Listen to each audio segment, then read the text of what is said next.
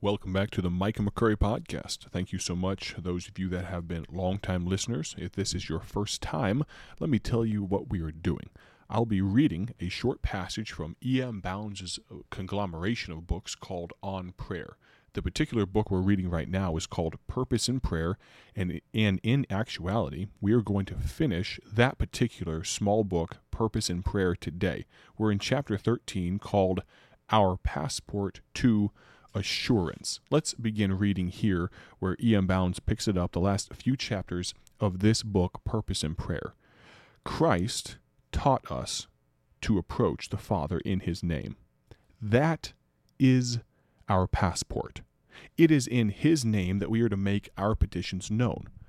John 14, 12 through 14 says, Verily, verily, I say unto you, he that believeth on me, the works that I do shall he do also, and greater works than these shall he do, because I go unto my Father.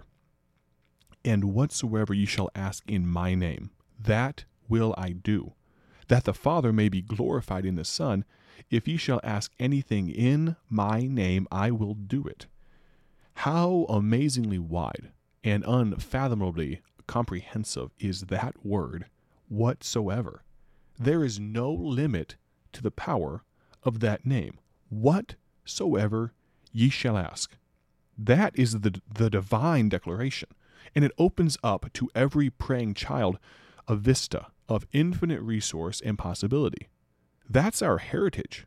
The relationship of God and the Son is an eternal relationship of a father to his son. It is also a relationship of asking and giving.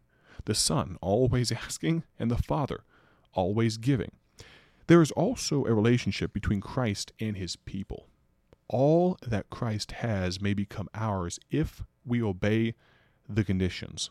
The one secret, that one secret, it's prayer the place of revealing and of equipment, of grace and of power, is the prayer chamber. And as we meet there with God, we will not only win our triumphs, but we will also grow in the likeness of our Lord and become His living witnesses to men. Without prayer, the Christian life, robbed of its sweetness and its beauty, it becomes cold and formal and dead.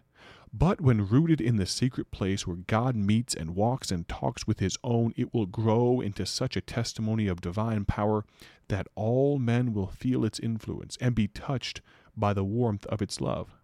Thus, revealing our Lord and Master, we will be used for the glory of God and the salvation of our fellow men. And E.M. Bounds sums up this book, this chapter, with this phrase, this sentence, and that that alone surely is the purpose of all real prayer and the goal of all true service. What's the goal of your prayer? Is it that us, you and I, resembling our Lord and Master, as Mr. Bounds says, that we will be used for the glory of God in the salvation of our fellow men? Is that the goal? I sure hope so. Hopefully, it's not selfish. Hopefully, it's not about us, us, us, me, me, me.